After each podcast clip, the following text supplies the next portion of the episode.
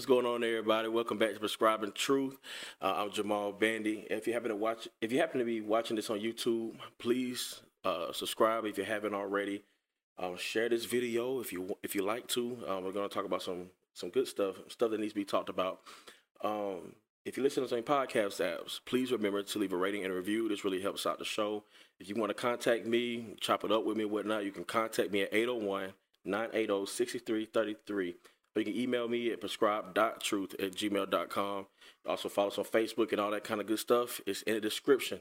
If you want to support the show financially, for only just a dollar, it goes a long way. You can take part in the pre-show, be a part of the after show, and everything else for just a dollar and some other good stuff. Quarterly rewards. Um, what else? Got I got a care package on there. You check it out. I'm a patron. It's down at the bottom and scrolling, and it's also in the description. We greatly appreciate it. If not, I appreciate your prayers. Please continue to pray for this ministry. All right. Today we're going to continue um, this response to uh, Dr. Eric Mason's interview on the Jude 3 project. Um, last week was tough to get through. That was eight minutes. Um, I don't think that I'll be dealing with eight minutes today. Um, probably a couple minutes of it because there's a lot we want to cover. Uh, um, a couple scriptures we're going to touch on as well as we play this if you have comments, anything like that, please comment. Please comment. Um, if there's questions, then I'll save a time at the end to answer questions or to respond to any kind of criticism or whatnot. That's cool. All right. So without wasting any further time, let's just jump into it. Okay. All right. So um, here's a video. We're gonna kind of um go a few seconds back from where we left off, just to give context and to move forward. Um, like last time, um, I'll be stopping throughout this um, to comment on it.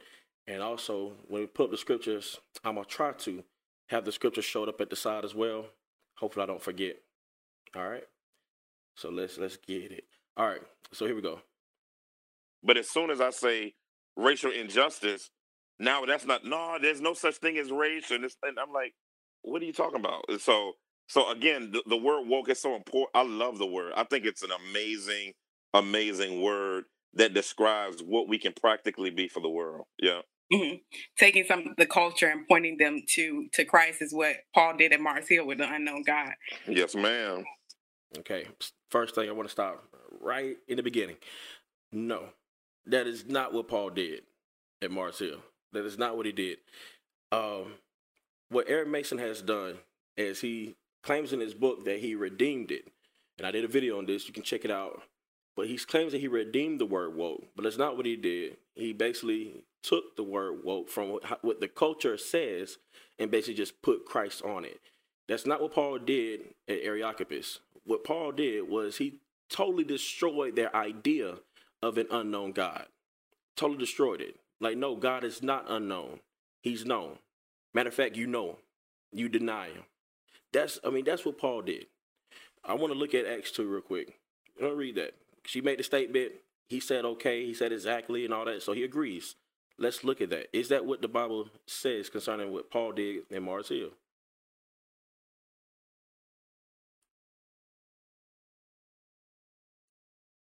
All right, so Acts 17 22.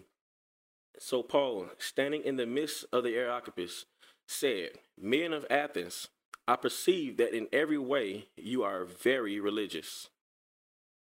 For as I passed along and observed the objects of your worship, I found also an altar with the inscription, To the unknown God. What therefore you worship as unknown, this I proclaim to you. The God who made the world and everything in it, being Lord of heaven and earth, does not live in temples made by man, nor is he served by human hands as though he needed anything, since he give himself. Um, so he, since he himself gives to all mankind life and breath and everything, and he made from one man every nation of mankind to live on all the face of the earth, having determined allotted periods and the boundaries of their dwelling.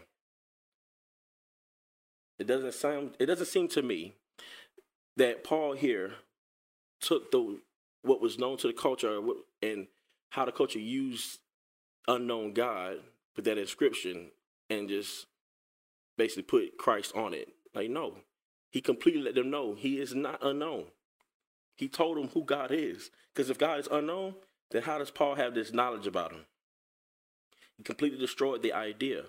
Now, if um, Eric Mason was using woke in this way, well, then he would go to those uh, secular people who are using the term woke and let them know, hey, what you call woke, let me tell you what is truly woke, being alive in Christ, something along that along those lines, you know. But that's not what he did. He took this double consciousness, right, from his book, and he basically said, hey, I want to add a third consciousness. So you're adding to it, not redoing it. If that makes sense, I hope you get that. So no, that's that is not what he did there. So we wanted to spell that immediately. All right, let's go back to the video. Um, Yes, so that's essentially what you're doing.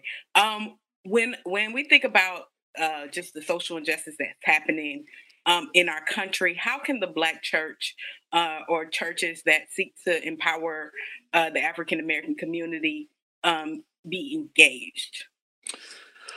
Wow, I think one of the things that um, the I, I love the black church. I'm a product of the black church. I do keep hearing from the unredeemed woke crowd that they feel like for them, the black church isn't as engaged in the plight of black dignity as it was f- over 40 years ago. Okay. Where do I begin? All right. One, I know was, we're supposed to be engaged with our communities, right?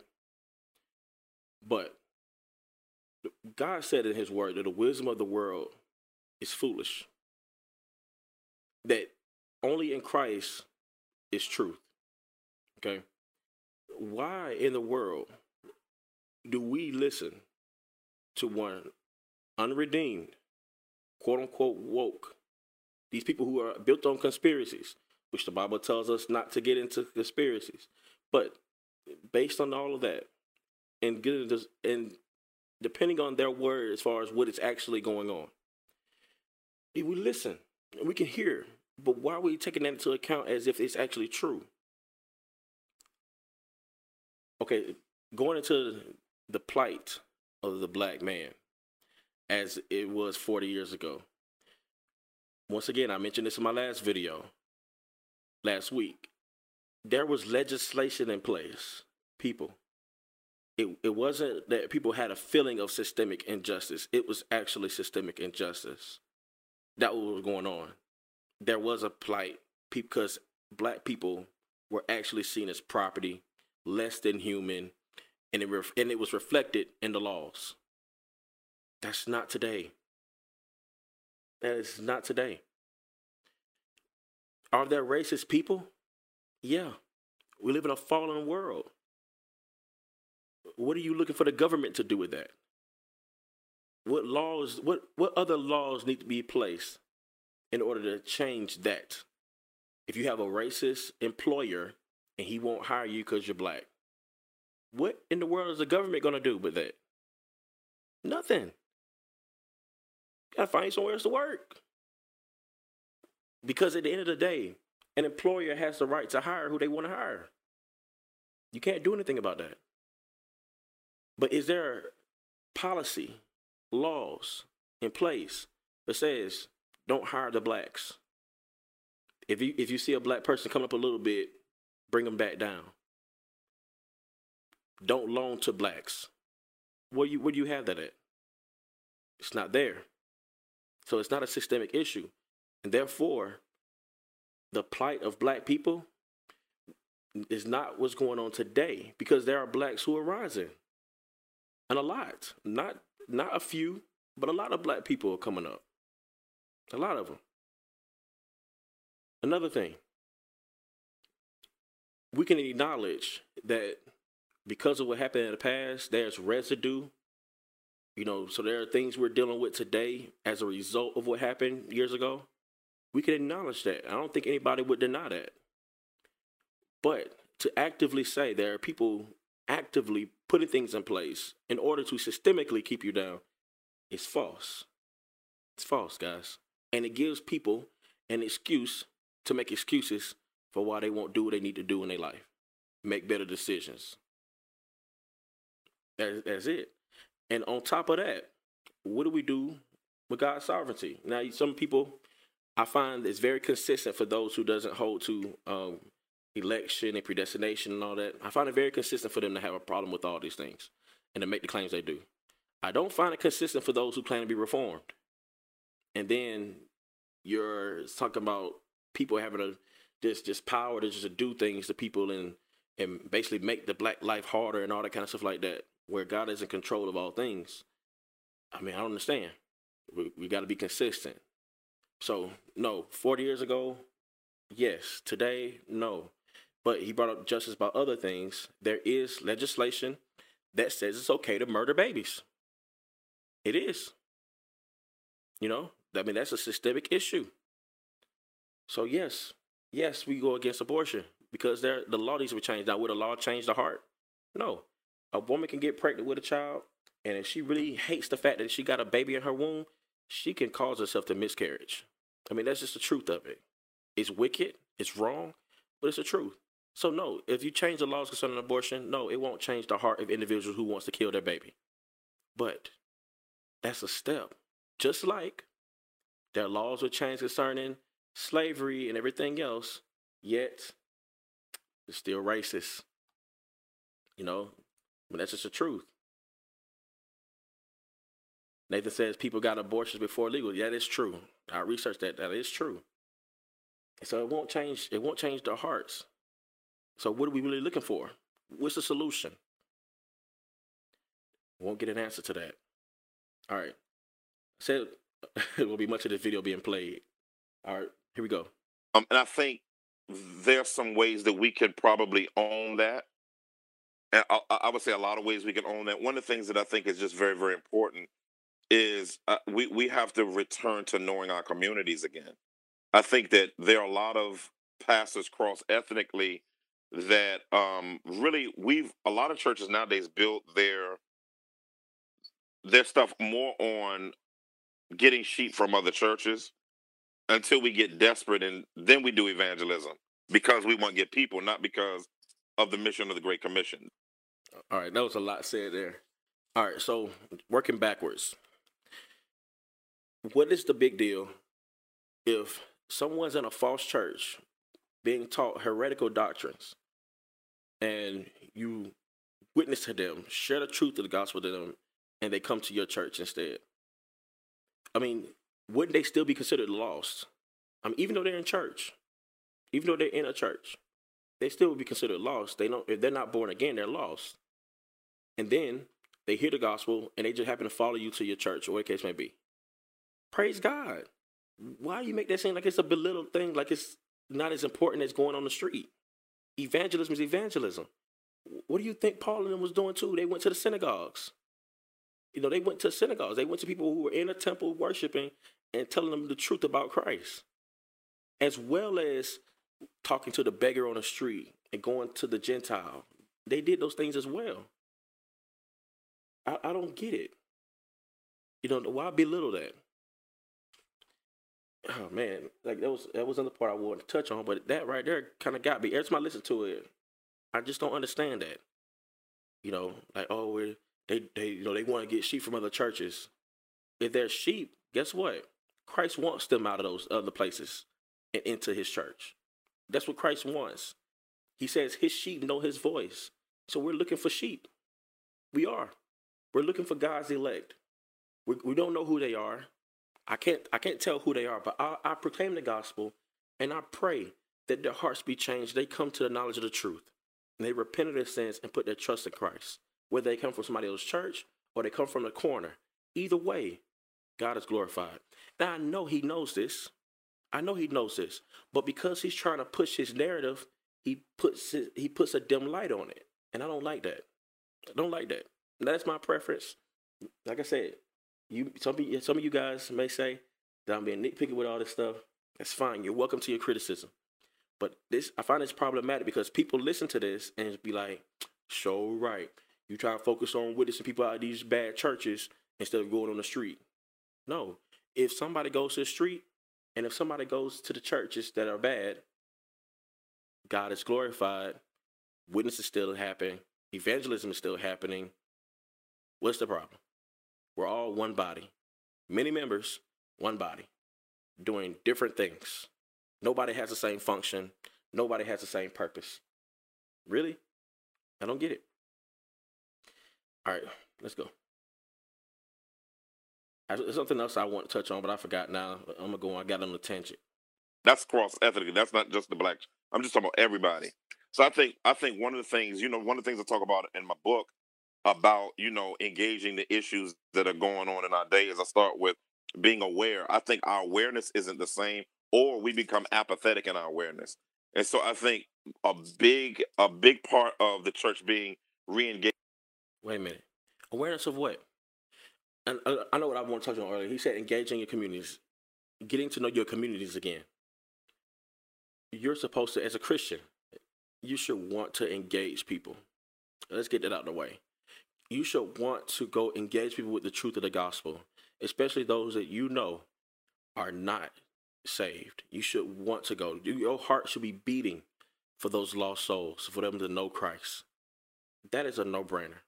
All right whatever your whatever communities you have in your city, you know, you should be aware of that. What's going on with them as far as they need to know Christ. But what is he talking about as far as being aware of and as far as getting to know them, not being there, all that kind of stuff like that? He's talking about the issues they have concerning where they are in life, not so much as their soul, because if that was the case, we wouldn't be having this conversation. Because we're talking about social injustice, this is not talking about the fact that it's unjust that these people don't know Christ. We're talking about it's unjust how they are living. You know, the fact that they don't have as much money as they could have, and so on and so forth. And so we should be aware of these things, and we should be trying to get to know their problems with these things, and so on and so forth. That is the thing. That's fine. That is fine. Because when you do life with someone, especially if you're witnessing someone, you're walking alongside them, you're going to do life with them. You're going to share the gospel with them as well as sometimes using your means. You know, whatever the Lord places on your heart, that's what's going to happen. I mean, you should be want to be charitable, right? But this is not the issue of social justice or woke in a sense. We're talking about the government being involved. That's the whole thing. So we we have that. All right.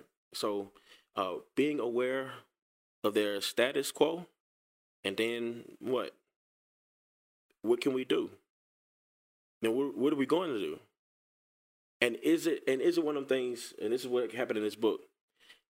Is it one of them things where it's you may not be a Christian if you just don't happen to give and make sure they come out of their their rut. That's not what we're called to do. We can. We're called to we're called to be charitable and all those things. But I don't I can't call if somebody's poor, I don't have the means to make them rich. And I don't have the means to bring them out of their poverty.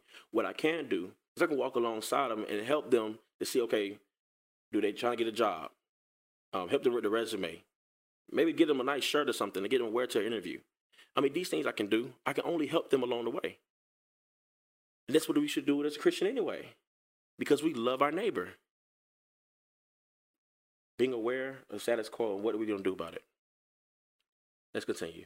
Age and issues in the culture is is is being aware and caring about what you find in your awareness because i think a lot of us would know that there's racism particularly black church but the question is uh, have we become apathetic in the struggle and basically like hey we're just to have revivals we're just to have conferences we're just to build buildings and we'll we'll build a school we'll we'll do a food pantry we'll we'll we'll do but i don't know if we're to say now we're to speak prophetically to the systems and begin to engage it now one of the things all right, see that?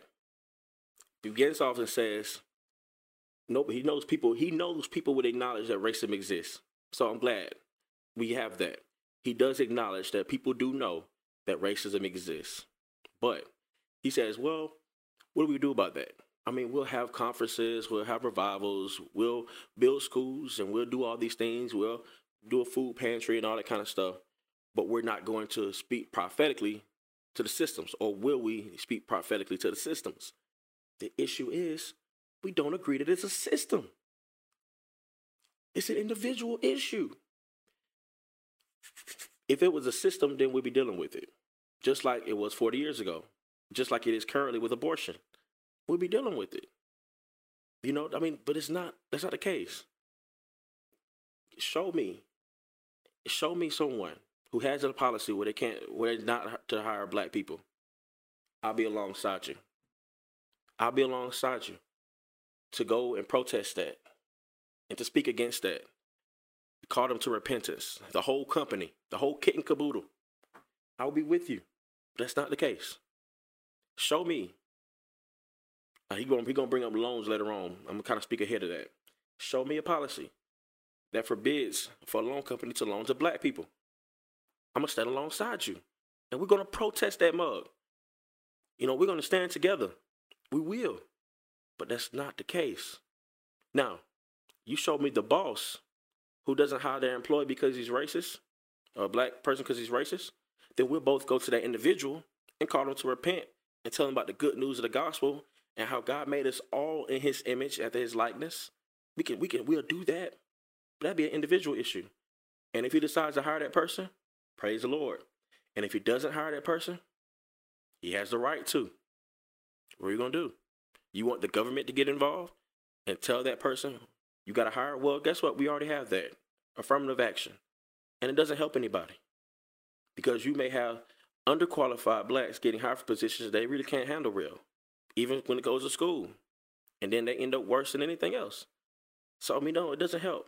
So the government should not be involved in any of that. It's an individual issue. That's my point in all that. All right. Um, I still didn't make it to the point I want to make it to. And I don't know how long I've been so far, but anyway, let's continue. The black church has done so well that it doesn't get credit for. Is this sent more educated missionaries in the culture to change it than any sector of the Christian church? Um, when you look at everything, I'm I'm hoping, and this is this is my giving him the benefit of the doubt. Is that I'm hoping that he's speaking about just America, maybe, and even America. I'll give him some of that, but I still don't I don't agree with that. But when he says a church, I'm hoping that he's just meaning the church in America, you know. But he's to bring up fars that the black church didn't do it like themselves. It wasn't like a movement, but it was that people were discipled within the black church who went on to do great things. I mean, we could say that about everything, but he says that it's it was done more in the black church. Uh, I would like to see the the stats on that, but that's how he feels. Fine, fine. I'm not I'm not to nitpick on that. You know saying? Because the thing is, whether it was the, done the most or not, matters nothing concerning what we're dealing with here. Because what was going on then, and all those things, the policies and EB changed and all those things, Martin Luther King, the Malcolm X's, and everything else, all those things were happening because there was legislation in place that kept us down personally. That was it. You know, and they and they helped influence those things. But guess what? At the end of the day, at the end of the day, who was sovereign? Whose hearts was in the hands of who? And who turned it whichever way they pleased? The Lord. And if the Lord did it 40 years ago, he could have did it 100 years ago. He had a purpose in all of it. We may not want to admit that. That may be a harsh to, to hear that, but that's the truth. The same God who allowed those hearts to turn to change those policies and all that stuff back then could have did it before then. Could have. But that's not what he wanted to do. It was then. So it ain't nothing to do with the black church. it's God and his sovereignty using particular people to carry out his purposes, even if some of them weren't saved. That's what that's what God does. So I'm not gonna give that credit to the black church because you even he even says that it's not the black church as a movement that did it. It was just people that came out of the black church. So that basically shows me that God basically pulled certain people from certain places, and maybe maybe for the sake of argument that was from a lot of the black churches that they went on to do great things. Well, praise God, it was him. It was him. Which, to give the benefit of doubt, I think Eric Mason would agree with that. You know, he's just trying to make a statement based on a narrative concerning wokeness and what the black church is about, I guess. All right. Hopefully we get to this scripture. There's one more scripture I got to get to, but I, I won't never get there I keep talking. Here we go. From presidents to political systems to education, uh, to to uh, DA's offices. Even though the black church uh, in church, particularly in that context, didn't necessarily overtly do as a movement what it did, it actually did disciple people enough to go into different systems and change and challenge education and do different things. But I think from there you go from awareness and uh, then acknowledging, uh, and this applies to both black and white churches, acknowledging that something's wrong and acknowledging what those wrongs are, going from that and then being held accountable to do something about it. Uh, All right. Yes, we know something's wrong. Sin. Yes. Yes, something is wrong. Completely wrong. It's called sin. Sin. That's what's wrong with the world. That's what's wrong with our country. That's what's wrong. That's what's wrong with all of us. It's sin. That's it. That's that, that was matter of fact. When slavery was going on and all that harshness was going on, guess what was wrong with the world then? Sin. Sinful human beings. That was wrong with the world. What was happening when blacks weren't couldn't vote or they were punished for reading or trying to read, and whites were punished for trying to teach blacks to read? Sin. That's what's wrong. And so now we acknowledge it. Now what we do about it? What is what does Christ say we do about that? Go therefore, make disciples of every people group, baptizing them in the name of the Father, Son, and Holy Spirit, teaching them to observe all that I've commanded you. That's what he say do. That's so that's what we're held accountable to do as Christians. To go into this world and proclaim the truth of the gospel. That those people who are maybe racist, they would turn from their racism and love their neighbor as themselves. That's what that's what we're supposed to do. Challenge the systems. What? What system? What legislation? Show me. That's all we're asking for. Other than the individual issues that people have, show me the show me the policies. Show me the laws. That's all I want to see. Uh, because it's not enough to be aware and and you know and, and acknowledge that something's wrong. Now you got to be held accountable based on the scriptures to say. Now Jesus says, you know, the Bible talks about seek the peace of the city. The Bible talks about, you know, what I'm saying. Jesus talks about you tithe mint, you tithe cumin, but you've neglected the weightier matters of the law, justice, mercy. You know, and so all of those. Uh, uh Y'all, he talking to the Pharisees about how they treated other people. Come on now. He was Jesus was not challenging them to go and confront the Roman government for how they doing people wrong. That wasn't what he was doing. Those people were acting unjustly towards people. And Jesus challenged them on those things. Yeah, you're being very religious. You're doing all these things, but you don't have no mercy towards anybody. You're not just towards anybody. You have issues. Them. So I think Jesus would agree with what we're saying that these things are individual issues and we should deal with them as such. That's what he did. He went to individuals, told them about themselves, and challenged them. We should do the same thing. Anyway, that was on that point. Uh, you know, walking humbly with your God, let justice roll down like water. Um, you've regretted the fast that I desire, type stuff. So holding ourselves accountable and then going from there to action. And so from there, beginning developing action plans, not for everything, but choosing a few things that you want to put your hand to the plow really strongly in to be something where I proclaim the gospel through, but I also practice the gospel through. And so you wait a minute. Wait a minute. Now, in his book, he made it very clear that activism, yeah, you may be doing this stuff with abortion and all this other stuff, but because you're not doing these things, you're not proclaiming, uh, you're not prophetically speaking against these injustices, then you're not really doing fulfilling your calling as being a Christian. Like you're not. Activism, mostly centered on proclaiming uh, these injustices that are going on against Black people.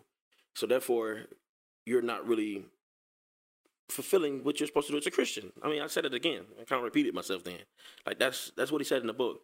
But here, he just said, "Hey, not for everything, but whatever it is you find that you can put your hand to do, that you can proclaim the gospel through and live it. Why? Then why are we having this conversation then? Like, why is the video? Why the book? Because that's what people are doing. Like, those who want to stand against abortion, and that's what they focus on, that's what they spend their resources on, they're putting their hands to do that. They're proclaiming the gospel through that, and they're living that. What about those who stand against sex trafficking, as he brought up earlier? Same thing. Same thing. Now, you got somebody who wants to stand in the corner or stand at the, uh, at the bottom of the courthouse and proclaim that there's injustices, and they want to speak the gospel through it and so forth. Do it. Do it. Nobody's nobody's saying don't. You know what I'm saying? So, uh, I don't I don't understand that. What's the problem then? Earlier he says that he feels like churches are being apathetic. They're not doing they're not they're not being aware of these things. No, they are aware. They're they're aware that people are racist, right? But because they're not doing what you think they should be doing, then there's some error. They're not woke enough. But yet you just said that, hey, I mean, whatever you find to do with your hands, do it. Then why are we having this conversation? Why are we even why the why the interview? Why the book? I don't know. Maybe you see that, maybe you don't. And if you don't, you can criticize. It's fine. I'm I'm I'm cool with that. That's why we need to have the talk. That's why we need to have the talk. For those of you who may watch this who agree with him, you know that's fine. Let's talk about it. You'll see that in Titus three, where he says, "Teach our people to meet pressing needs in order that they may not be found unfruitful." That's my. Favorite. All right, he, let's go to this. So this gonna be uh, after this part. I mean, I'm gonna speak on it. We're done with it for today. Um, Titus three. Really want to get to this. Um, he mentions about the last verse, or talks about, um, well, close to last verse, teaching to meet pressing needs, to be fruitful, and so on and so forth. He's going to say some more about Titus 3. We're going to discuss Titus 3 for a brief moment, and then we'll call it a day. All right, but listen closely at what he says concerning Titus 3. Favorite verse on like activism, because I think when you look at the whole Titus chapter 3, from verse 1 all the way down, it's in the context of engaging the city. Because verse 2 says, uh, verse 1 says, serve your city serve the authorities of your city. And then it uses the gospel as the mechanism that motivates us as God being the ultimate philanthropist in, in his motivation to save us. And so let the gospel motivate us in fruitful gospel actions of good works in our city. So that for me, that's that's where the framework comes from and that's where it goes. Yeah. Mm-hmm. Okay. Good part to end that. Yeah, that's where the framework framework comes from and that's where it goes. All right. Does it really?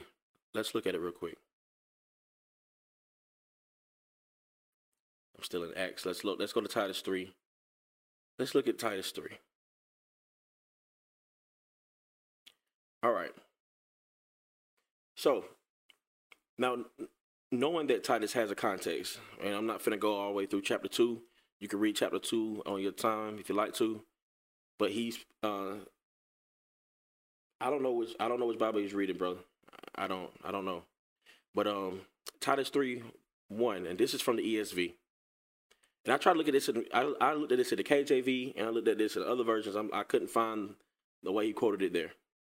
But what it says here, remind them to be submissive to rulers and authorities, to be obedient, to be ready for every good work. Now, this has nothing to do with the city. That's just period. I mean, you should be ready for every good work. Christian. He's talking to believers. Remind believers to be submissive to rulers and authorities, to be obedient, to be ready for every good work, to speak evil of no one. Whoa, wait a minute. Some people are already breaking that. Somebody ain't read down to chapter two, I mean, verse two. Speak evil of no one, to avoid quarreling, to be gentle, and to show perfect courtesy toward all people. Still, not specifically to your city, just period. As a Christian, this is how you should be. For we ourselves were once foolish, disobedient, led astray, slaves to various passions and pleasures, passing our days in malice and envy, hated by others and hating one another. So now Paul is going to the reason, the gospel. We once were the same. We once were evil, and so on and so forth. Now, once again, for those of you may I think he's talking to believers, he said they were once this way. All right, so that these people are born again, so they should not. He's holding accountable to be be different than how they used to be. Verse 4 But when the goodness and loving kindness of God our Savior appeared, he saved us, not because of works done by us in righteousness, but according to his own mercy, by the washing of regeneration and renewal of the Holy Spirit, whom he poured out on us richly through Jesus Christ our Savior, so that being justified by his grace, we might become heirs according to the. Oh, there we go. Got. Uh, according to the hope of eternal life. Let me scroll down this. All right. The saying is trustworthy, and I want you to insist on these things so that those who have believed in God may be careful to devote themselves to good works. Once again, a Christian, you should devote yourself to good works. What is a good work? Standing against injustice, true injustice, not made up injustices, but true injustices. That is a good work. What's another good work? Stand up against the injustice of abortion. That's a good work. What's another good work? Stand up against the injustice of sex trafficking. That's a good work. What else is a good work? A good work is also building that school that he talked about earlier. That's a good work. What's another one? The food pantry. Talked about that earlier. That's a good work. What else can we name? That's what we're supposed to do. Devote themselves to good works. These things are excellent and profitable for people. But avoid foolish controversies. Uh, well, we ain't doing that. Uh, but avoid foolish controversies, genealogies, dissensions, and quarrels about the law, for they are unprofitable and worthless. As for a person who stirs up division, after warning him once and then twice, have nothing more to do with him, knowing that such a person is warped and sinful, he is self condemned. Now, Paul went into the gospel, and then he went into some more like uh, commands here as far as what you should do with somebody who's the who's divisive and so on and so forth. But then he gives what this says final instructions. Let's not you don't have to go by the, the title of that part. We can just go into the scriptures. He's finna end his uh, letter here, and so let's go into the context of what Paul was saying about devoting to good works and so on and so forth. It says, uh, verse twelve: When I send Artemas, uh, uh, uh Artemas, yeah, or Tychicus, uh, I, I butchered that name. I'm sorry. When I send them to you, do your best to come to me at Nicopolis, if I pronounce that right, for I have decided to spend the winter there. Do your best to send Zenas the lawyer and Apollos on their way. See that they lack nothing. All right. So who's who's to lack nothing? Apollos, Zenas. Hey, do your best. You know what I'm saying? Hey, see that they lack nothing and let our people learn to devote themselves to good works so as to help cases of urgent need and not be unfruitful. All right. Now, in this context, now you may say, hey, Jamal, you add to that. But if you look at a different version, they put this context as being Paul speaking solely against, I mean, not against, but solely for uh, making sure the people have what they need when they're going on these trips. Because he wanted them to go to come quickly to them and make sure they don't lack anything. So this is a pressing need. So he encourages people to devote themselves to good works and see that uh, in cases of urgent need and not be unfruitful.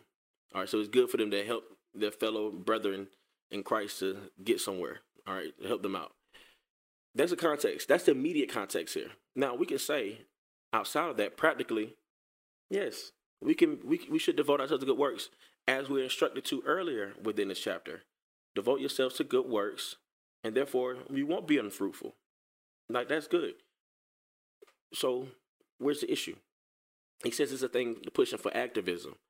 I mean, it could, but it's not that. Good works is not just activism. It's not just activism. It could be. It could be a part of it, but it's not just.